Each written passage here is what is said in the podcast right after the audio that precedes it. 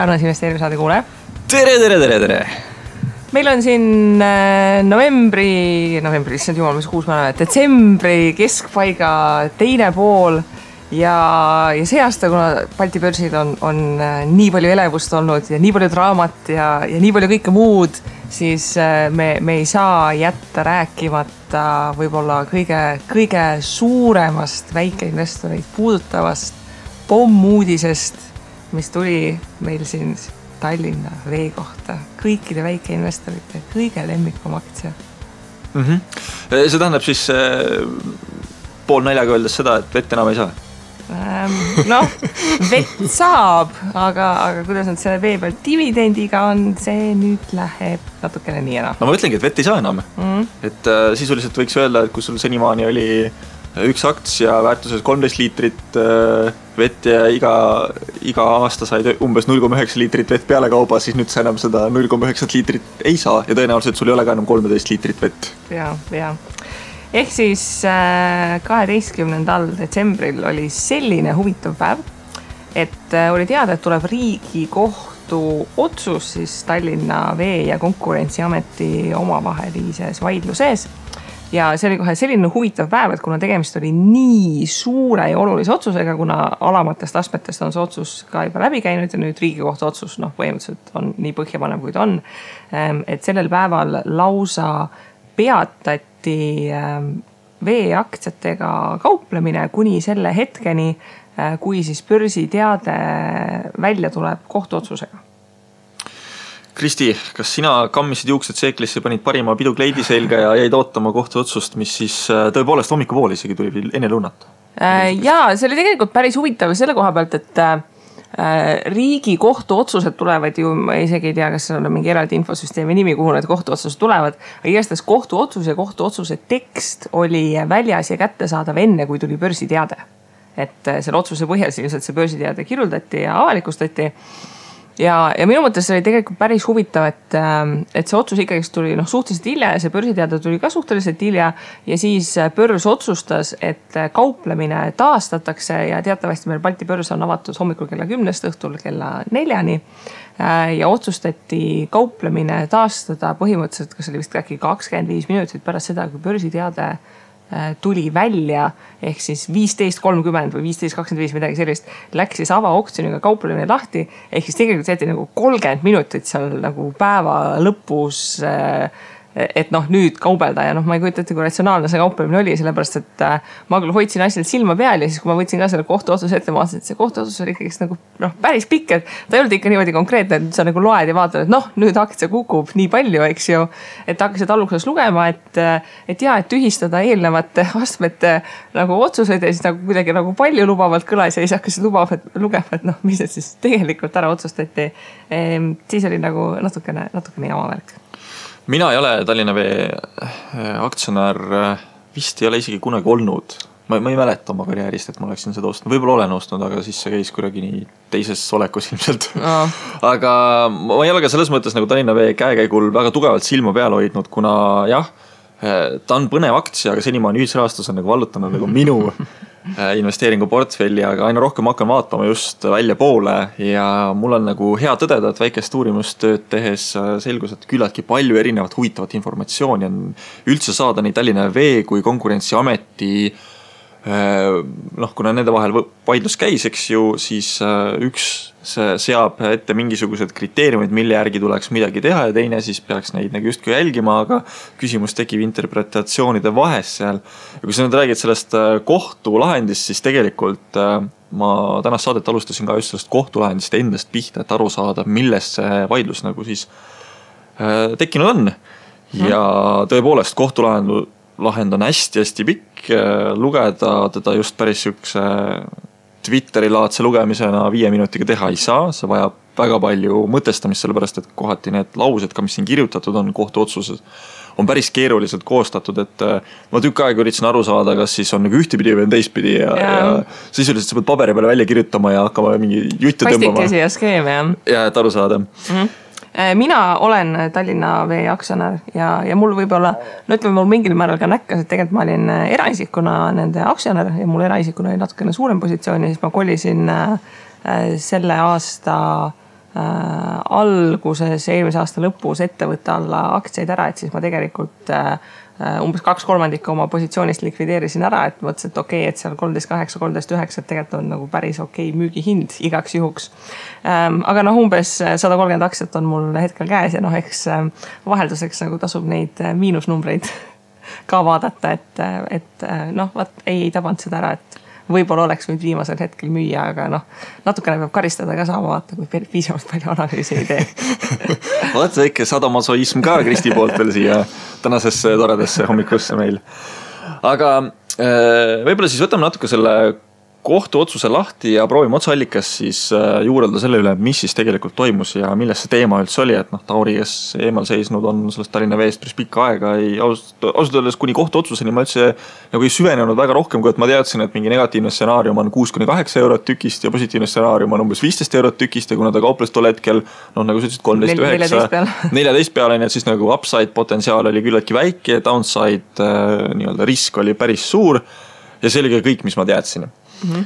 ja võtsin siis äh, täpselt lahti selle kohtukaasuse, mis on siis äh, numbriga kolm, sidekriips üksteist, sidekriips kolmteist viiskümmend viis, kes tahaks lugeda kus siis jäeti rahuldamata Tallinna Vee kassatsioonikaebus ja kogu selle asja võib jah, väga hästi kokku võtta, nagu Kristi juba ütles, et Tallinna Vesi sai lahinguvõidu, kuid kogu sõja nagu justkui kaotas. jah ja selle Tallinna Vee kohtukissiga on selline huvitav lugu, et kui sa tegelikult tahad nüüd seda lugema hakata, siis äh, kuidas need Agu Sihvka seiklused on, et kõik nagu algusest peale ausalt ära rääkida, siis äh, Tallinna Vee äh, story hakkab meil aastast kaks tuhat üks ehk siis nüüdseks juba praktiliselt seitseteist aastat tagasi. tõenäoliselt hakkas veel varemgi pihta, aga ütleme niimoodi, et see kohtukaasuse jaoks olulised aspektid. ja formalis-, formaliseeritud olukord hakkas pihta aastast kaks tuhat üks, kus siis Tallinna Vesi eraldati Tallinna linnast siis põhimõtteliselt, ehk siis Tallinna linn müüs äh, osa oma äh, osalusest maha, minu meelest täna on Tallinna linnal umbes kolmkümmend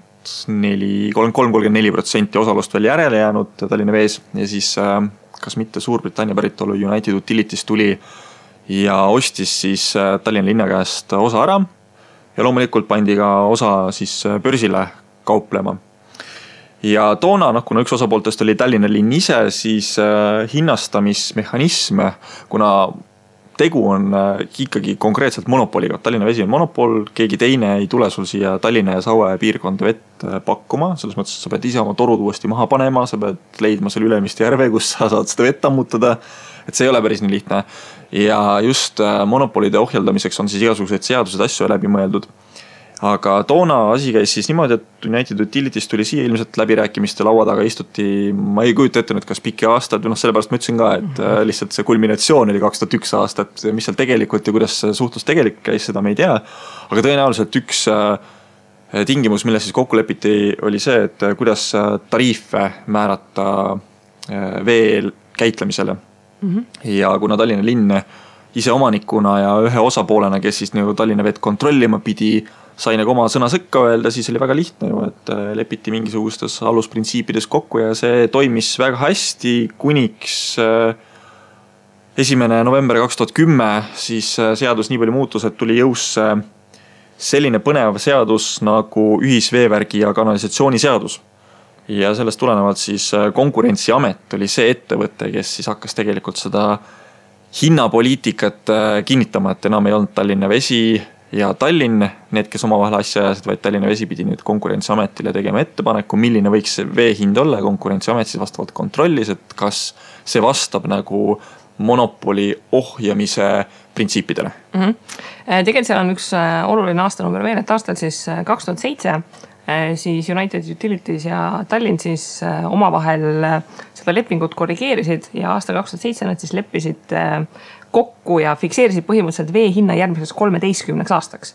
et pandi paika see loogika, kuidas juurdehindlus käib ja neil oli õigus siis inflatsiooni võrra seda tegelikult tõsta mm. -hmm. ja, ja see leping, mis oli siis kolmeteist aastaks tehtud, oli jõudnud kolm aastat kehtida, kui siis see seadusemuudatus tuli ja konkurentsiametil tekkis siis õigus sekkuda, et, et nemad nüüd äh, võivad seal vahele astuda.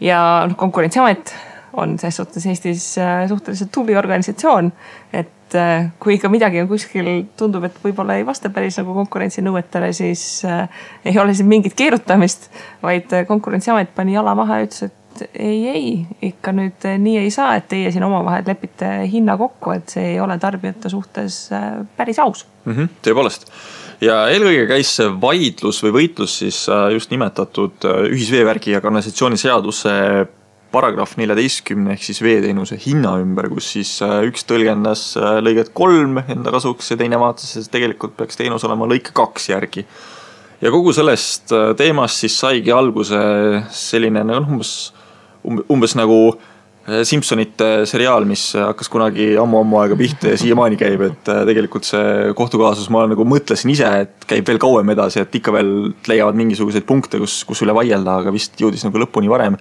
Aga tõepoolest, päris pikaajalist on ta nüüd kestnud ja kohtuotsus siis ise oli selline, et Tallinna Vesi ei saa võitu, sest Konkurentsiamet Läti poolt oli tehtud nii mõningi asi korrektselt uh. Mhm. -huh. näiteks äh, ühisveevärgi ja kanalisatsiooniseaduse paragrahvi neliteist lõike kaks alusel äh, näeb ette siis kulupõhise veeteenuse hinna ja sellest ei saa mis iganes kokkulepetega kõrvale kalduda, et kui sa siin just tõid välja, et Tallinna linn äh, leppis siis Tallinna Veega kokku kolmeteist aasta pikkuses mingisuguses lepingus on ju, siis see leping ei saa olla seaduse suhtes ülim, mis tähendab seda, et igasugused kokkulepped ei pea paika senikaua, kui äh, seadust on sisuliselt kas väänatud või rikutud mm. -hmm. nii, teine asi on see, et millele Tallinna Vesi siis äh, proovis äh, kuidagimoodi tugineda, oli see, et investorite ootus ja diskrimineerimine on nüüd tegelikult aset leidnud, kuna seesama kolmeteist aasta pikkune leping ei täida neid ootusi, mida investorid olid nagu toona võib-olla potentsiaalselt teinud, et kui need kaks osapoolt leppisid omavahel kokku mingisuguses asjas, et nii peaks olema ja nüüd tuleb mingisugune kolmas osapool mängu, kes ütleb, et ei oot-oot-oot, nii asjad küll olla ei saa, on ju. et need inimesed, kes kunagi siis, kui need kaks osapoolt omavahel mingis asjas kokku leppisid, tegid investeeringu, nüüd on nende huvid kuidagi nagu kahjustatud. aga, aga see noh, taaskord äh, läheb sinna sektsiooni, et kui meie Kristiga lepime omavahel kokku, et äh, näed, et äh, tee sina seda, mina teen seda, on ju, me paraku võib-olla jah, ei lähtu just kõige ausamatest reeglitest, siis äh, kas, kas ta nagu seaduslikkuselt on siis okei okay või, et tegelikult ei pruugi olla okei. Okay.. ja äh, ei ole siis nagu kuidagimoodi põhjendatud just need erinevad kokkulepped, mis, mis seadusest jäävad kuidagi natuke eemale. Äh, kolmas asi, millele siis konkurentsiamet viitas, on see, et äh, monopolide nii-öelda seadusest tulenevalt ja siis ka sellest samast äh, ühisveevärgi ja kanalisatsiooniseadusest on ju paika pandud nii-öelda monopolide ohjeldamiseks mingisugune põhjendatud tulukuse nõue. veeettevõtjate pool on siis minu meelest see kaheksa koma kaheksateist protsenti vist konkurentsiamet välja arvutanud, et seal on CAPM mudeli järgi, mis on siis capital asset pricing mudel selle järgi võetakse erinevaid tegureid arvesse ja arvutatakse see tulususe määr välja.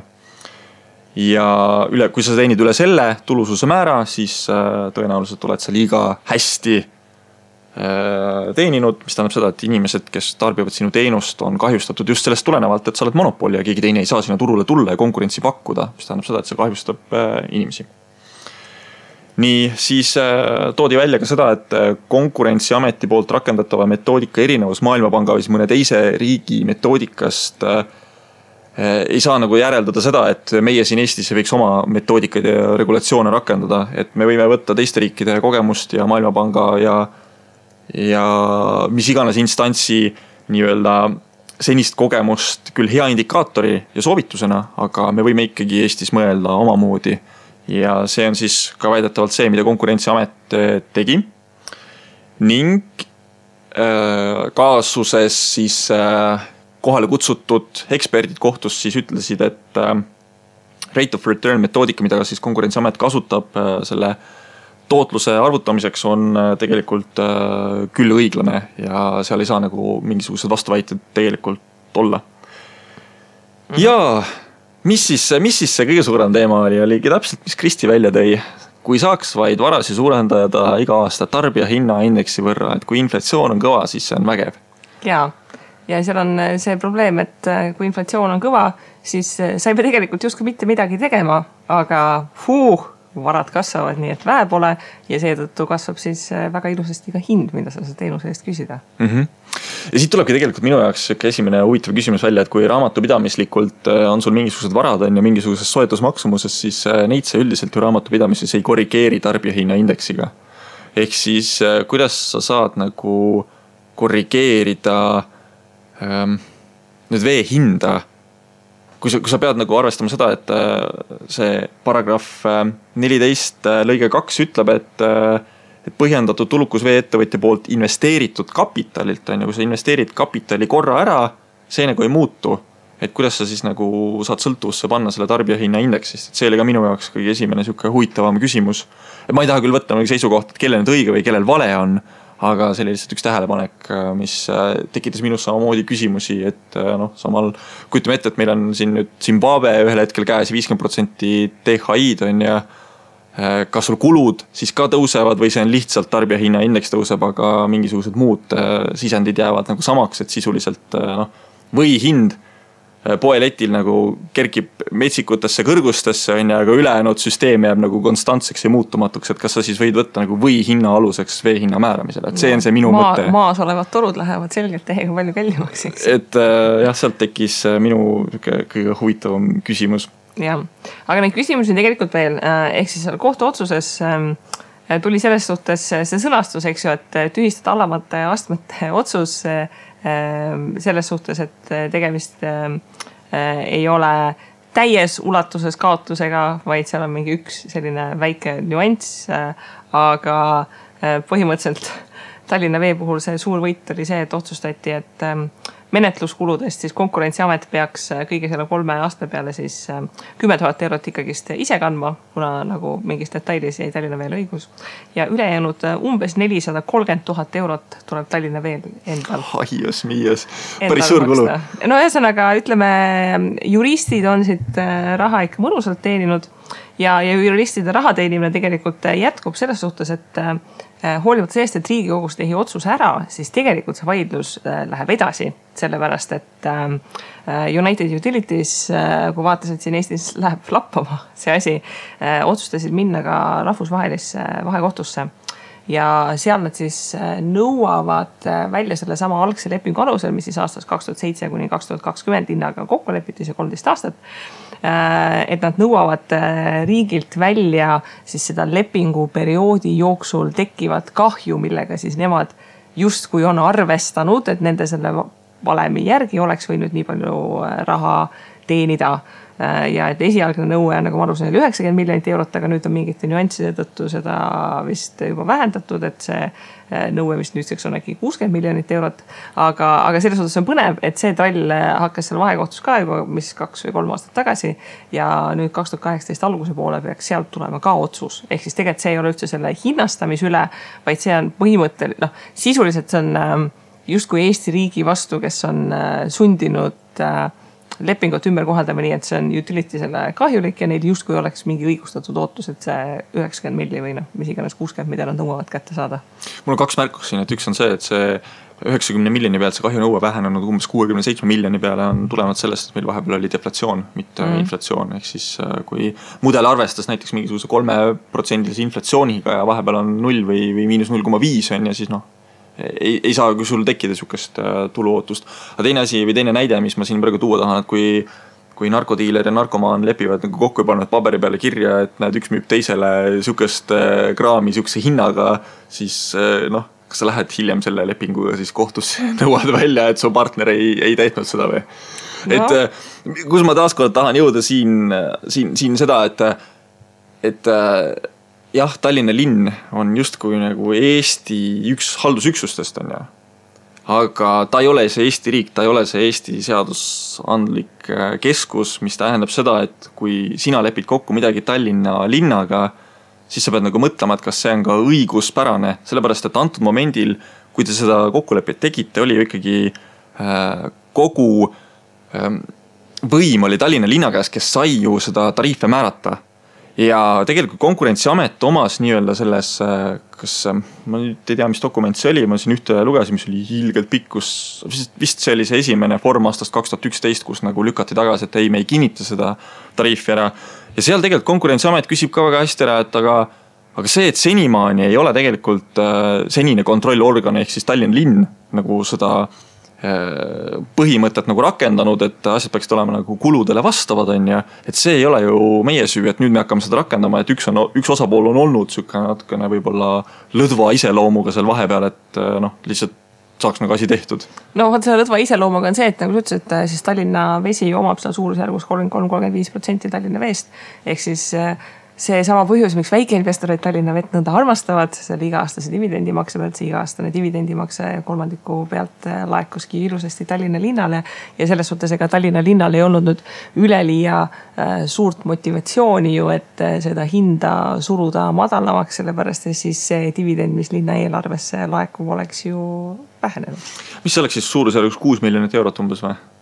Tallinna linna osakaal kolmkümmend neli protsenti makstakse välja umbes sihuke Äh, ligi kakskümmend miljonit eurot, kaheksateist miljonit eurot või üheksateist miljonit, sellepärast et kakskümmend miljonit äh, aktsiat on Tallinna Veel ja kui üheksakümmend senti oli dividend, siis umbes vist võib öelda jah, et kolmandik kaheksateist, üheksateist miljonist on sihuke kuus miljonit natuke peale. oot, oot, oot, oot, kui on äh, kakskümmend miljonit aktsiat ja, ja sealt makstakse null koma üheksa, jah, kaheksateist milli ehk ja. siis jah, kuus milli aastas. kuus miljonit aastas on. ei no, ole ses suhtes nohu jah, selle eest saaks nii mõnegi lasteaia kui, kui nagu kuue asemel nüüd hakkad neli saama või kuue asemel hakkad saada kolm või kaks pool, siis ikkagist nagu. no vahe on tuntav jah. mõni lasteaed jääb ehitamata. just, nii, aga, aga millest siis see erinevus tuleb, et äh, kuidas üks leiab, et näed, et meil on küll põhjendatud tulukus olemas, teine leiab, et, äh, et ei ole.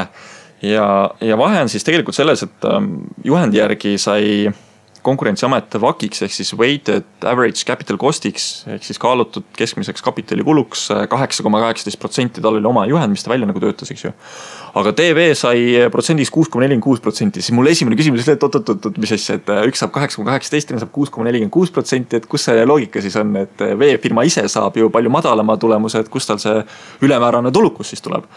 Ja siis ma süvenesin asja ja nägin, et tegelikult see, mille pealt võetakse seda protsenti, erineb nagu märkimisväärselt ja konkurentsiamet võttis äh, väga julmalt, võttis äh, bilansist äh, põhivara ehk siis põhivara, mida sa kasutad oma investeerimis, tähendab, mitte investeerimistegevus, vaid selle põhitegevuseks on ju mm. -hmm. et selle pealt sul ongi nagu mingisugune õigustatud ootus. nii, kuna see oli tol momendil umbes sihuke sada kolmkümmend, sada kolmkümmend kolm miljonit eurot, siis kaheksa koma kaheksateist protsendiga läbi korrutades saime tulemuseks, et põhjendatud tulukus oleks üksteist miljonit eurot mm -hmm. ehk siis kasum, kasumi suurus aastas. Tallinna Vesi sai ise tulemuseks kakskümmend kolm koma viis miljonit eurot oma kuue koma neljakümne kuue protsendiga. ups, kaks korda suurem, natuke, natuke mm. rohkem kui kaks korda suurem tulemus. ja siis hakati vaatama, et kust see, kust see tuleb või mis alus on, et kui konkurentsiametil oli sada kolmkümmend kolm miljonit eurot põhivara, mille pealt võeti, siis äh, Tallinna Vee tulemus oli varamaht kolmsada viiskümmend kolm miljonit eurot, millest siis äh, pandi sisse nii erastamine kui, kui võlad, kui kõik muud asjad ka, absoluutselt nagu, mis, mis sai panna. kõik, mis kotti mahtus. pandi, pandi sisse ära ja, ja et ähm, noh, väga huvitav oli lugeda seda konkurentsiameti nagu vastuväidet, et miks nad ei nõustu sellega.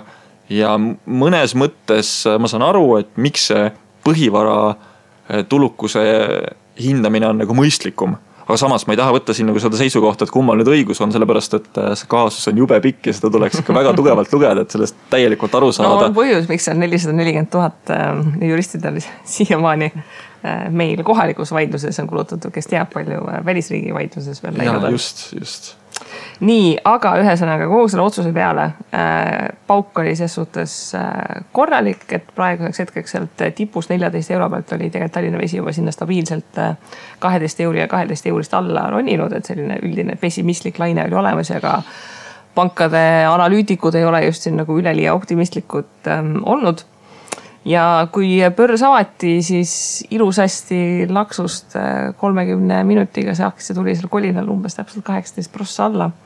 ja oli mitu suurt äh, müüjat, muuhulgas näiteks äh, LHV pensionifondid müüsid ära kogu oma Tallinna Vee aktsiapaki null koma kuusteist protsenti, neil oli siis kolmkümmend kaks tuhat ja natukene peale neid. ja LHV fondidesse need aktsiad sattusid siis Danske pensionifondidega ühinemisega, et neil portfellihaldur Kristo Oidermaa ütles, et, äh, et tegelikult nad olid juba pikemat aega seda likvideerinud, aga et nüüd, kui see kohtuotsus tuli, siis tehti lõplik otsus, et nüüd müüme kõik. jaa, see on selles mõttes väga põnev kaasus jällegi, et äh, nagu ma siin saate alguses nagu välja tõin, oli tol momendil, kui aktsia kauples neljateist euro peal, upside'i võimalus oli sihuke noh, võib-olla viisteist eurot on ju, viieteist juurde. Downside'i võimalus kuue kuni kaheksa euro kanti.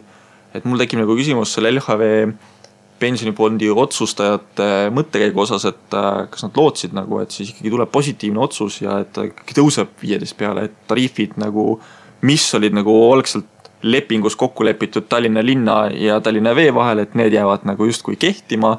või on tõenäosus ikkagi see, et kohus leiab, et äh, ei, nii ei saa, ikkagi veevärgi seaduse paragrahv neliteist lõige kaks alusel tuleb vaadata õiglast hinnastamist ja vastavalt sellele käitub see asi mm. -hmm. staarinvestor Jaak Roosaare ütles väga enesekindlalt äh, sotsiaalmeedias, et äh, loomulikult Tallinna Vesi kaotab selle, nagu ta noh, sisuliselt ka kaotas. et äkki, äkki jättis keegi lihtsalt tähelepanuta LHV pensionifondides. ups, et meil on seal viissada tuhat euri Tallinna vee all. ma ei tea, ei noh, selles mõttes, et see on nagu huvitav, et äh, te ootate kohtuotsuse ära ja siis nagu lähete, müüte kohe selle maha, et üldiselt äh, mulle nagu tundub, et esimese hooga turg reageerib alati üle. ja sellepärast, et hindu käis tegelikult päris huvitav, et ähm, äh, enne sulgemist oli ta ju, oli seal kaheteist euri peal äh,. kui turg avaoksjoniga avanes, esimesed tehingud läksid kümne koma kaheksa pealt, mis oli tegelikult nagu täitsa vinks-vonks hind, eks ju mm. -hmm. Äh, ja sealt ta ronis niimoodi, et ta sulgus otsuse päeval seal mingi üheksa koma seitsme peal Äh, et noh, poole tunniga ei jõutud nagu üleliia palju seda maha peksta. Äh, ja siis järgmine päev, kui kõik olid nagu vaadanud, et mis siis toimub ja hakkasid tulema igasugused uudised. näiteks seda, et tarbijatel on, on õigus enam makstud raha tagasi nõuda, kuna tariifid on ebaõiglased, igasugused muud huvitavad nüansid, mis tulid ähm,. siis, kui ta järgmisel päeval avanes, siis peksti hind tegelikult nagu veel rohkem alla ja ta tuli sealt äh, üheksa koma seitsme pealt, käis lausa kaheksa koma viie peal ära. et ikka mingi kerge paanikamüük seal oli, sellepärast et praegu on ta uuesti üheksa koma viie peal tagasi ja tundub, et hoiab iseenesest nagu suhteliselt stabiilselt, et, et okei okay,, nagu müügikäivet oli, aga noh, ei olnud nagu meeletult suurt käivet ja, ja seetõttu ei olnud ka nagu meeletult suurt survet, sellepärast et inimesed olid ikkagist nõus äh, ostma Mm -hmm. et ma tean, et äh, ma rääkisin ise ka mitmete inimestega, kes olid nii, et noh, okei okay,, et kaheksa pealt hakkaks nagu juurde ostma, aga see hind nagu korra sinna kaheksa poole peale põrkas, aga ta tuli ikka suhteliselt ruttu üles, et äh, et noh, nüüd ongi see küsimus, et mis inimesed mõtlevad, et äh, kas nad loodavad, et tuleb sealt rahvusvahelisest äh, kohtust otsus, et äh, sealt tuleb mingi kompensatsioon, mis aitaks omamoodi kompenseerida seda, et siin sunnitakse tagasi maksma, eks ju, rahasid. või siis see idee, et hoolimata kõigest Tallinna Vesi on selline hea passiivne ja rahulik investeering ja tasub teda hoida ka siis, kui see dividendi tootlus ongi seal näiteks neli protsenti. et selles suhtes nagu päris päris huvitav case äh, et, et mis siis saab? nojah, vett läheb ikka vaja, selles mõttes no. ma arvan, et vesi kuskile ära ei kao. jah, Tallinna Vesi kui ettevõte, ma ka ei usu, et ära kaob, et äh, ma nüüd tegin sihukese kiire arvutuse, võtsin praegu lahti Tallinna Vee viimase aruande, kus siis ma näen, et näiteks põhivara on neil umbes suurusjärgus sada seitsekümmend kolm miljonit äh, eurot, noh, kui ma selle kordan kaheksa koma kaheksateist protsendiga, mis on ette nähtud, on ju, saan, et kasum peaks olema neliteist koma viisteist miljonit eurot Tallinna Vesi on circa ütleme üheksakümmend protsenti vist välja maksnud äh, dividendidena, kui ma ei eksi, on nii või? oskad peast öelda, sa oled investor? vist on üheksakümmend protsenti umbes. no kaheksakümmend või üheksakümmend. no paneme üheksakümmend. Äh, kui me korrutame siis äh, neliteist koma viisteist miljonit eurot üheksakümne protsendiga, siis me saame, et kasumiks makstakse välja kaksteist koma seitsekümmend kolm miljonit eurot. ja kui me selle nüüd jagame siis kahekümne miljoni aktsiaga nii, ma teen kohe kiire matemaatika, see on suurusjärgus null koma kuus eurot dividendi. nii, kui me nüüd võtame null koma kuus eurot dividendi, jagame selle tänase üheksa koma viie eurose hinnaga, siis oleks dividendi määr kuus koma kolm protsenti. ei oleks tegelikult väga hull ju mm.. no nüüd ongi see probleem, et äh, see oleks siis, kui sa jätad kõrvale äh, selle, et äh, kui suures mahus tuleb näiteks neid tagasimakseid sest inimestel on ju reaalsuselt alates sellest äh, kahe tuhande kümnendast aastast äh, kuni siiamaani äh, noh, kuna see hinnanguliselt see ülemakstud tariif on seal suurusjärgus siis kolmandik, nagu ma aru sain, või nagu veerand või kolmandik.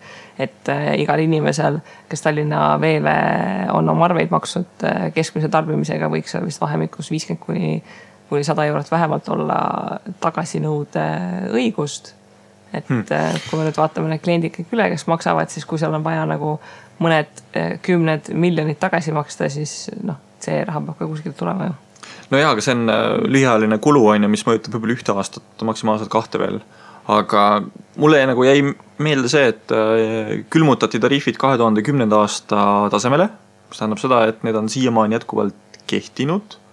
Äh, vahepeal noh, oli inflatsiooni ja ei olnud ka inflatsiooni, on ju, et kas tõesti on siis üks kolmandik äh, summa, mis on siis küsimärgi all praegu, võib-olla on. ma ei ole sellesse, ma ütlen, nii tugevalt süübinud, aga praegu uurides seda asja, siis tundub väga põnev teema olevat hakka veel, veel Tallinna vett ostma. ja, ja no eks see omanike keskliit teavitaski ju kohe kolmeteistkümnenda detsembri hommikul, et äh, nemad on ju kaks tuhat üheksa, nemad ka pöördusid konkurentsiameti poole ja õiguskantsleri poole, et, et miks need teenuse hinnad nii kallid on ja, ja neil oli ju lausa petitsioon monopolid ohjeldamise seaduseelnõu algatamiseks äh,. nii et äh, eks näeb, kui nad äh, neid nõudeid kokku hakkavad koguma, et seal on ka küsimus, et kuidas seda tehakse. et kas äh, näiteks Tallinna Vesi teeb otsuse, et kõik tarbijad saavad mingi, mingi protsendi teatud perioodi peale tagasi või kas seal minnakse ka kohtusse või noh, et seal on sellist potentsiaali igasugust.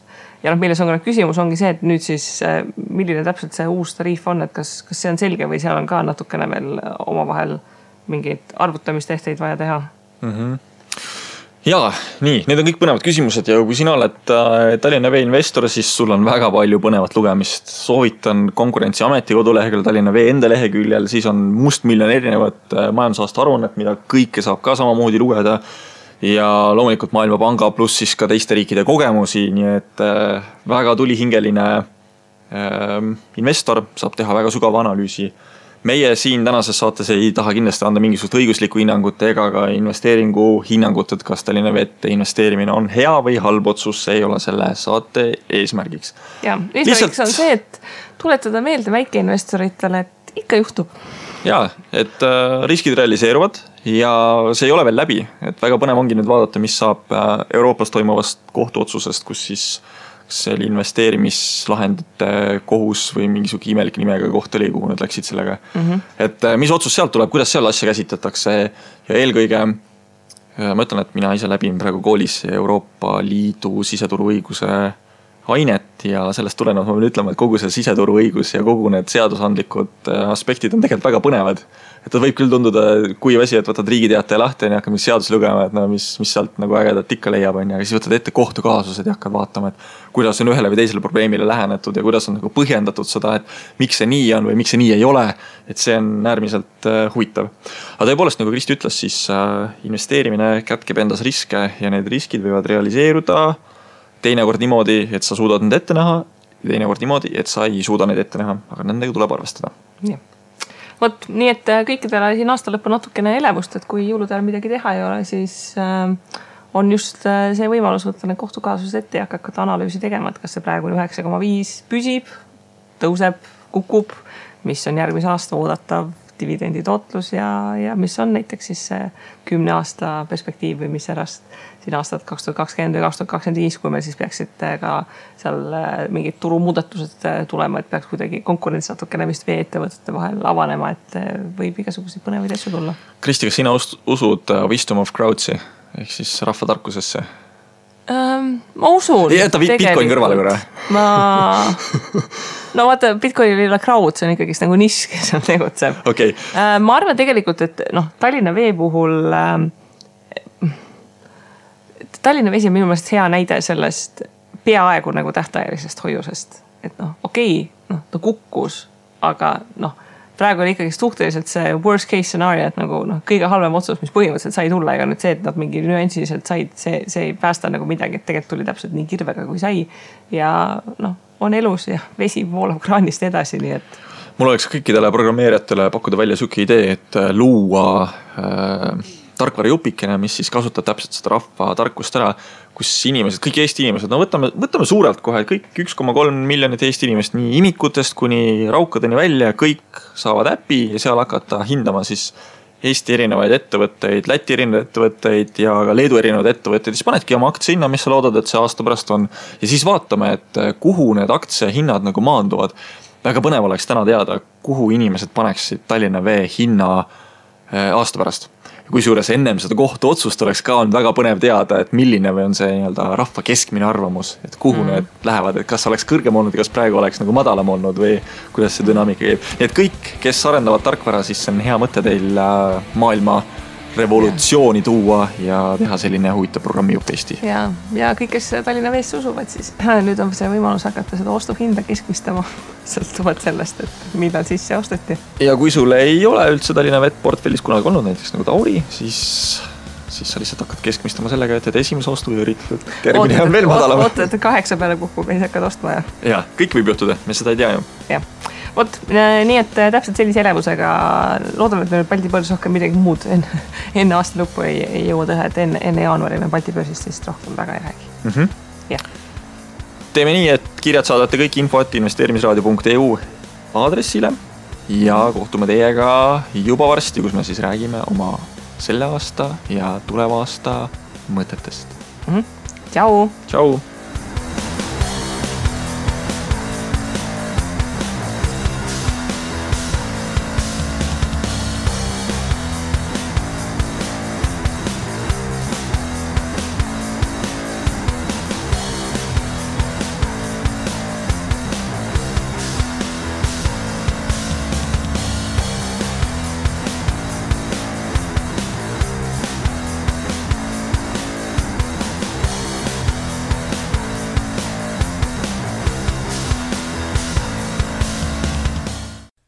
Investeerimisraadios kuuldud tuleb käsitleda kui meelelahutusväärtusega informatsiooni.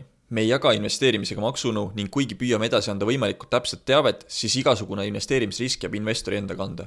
ükski investeerimisraadios nimetatud tehing ei kätke endast soovitust antud vara osta või müüa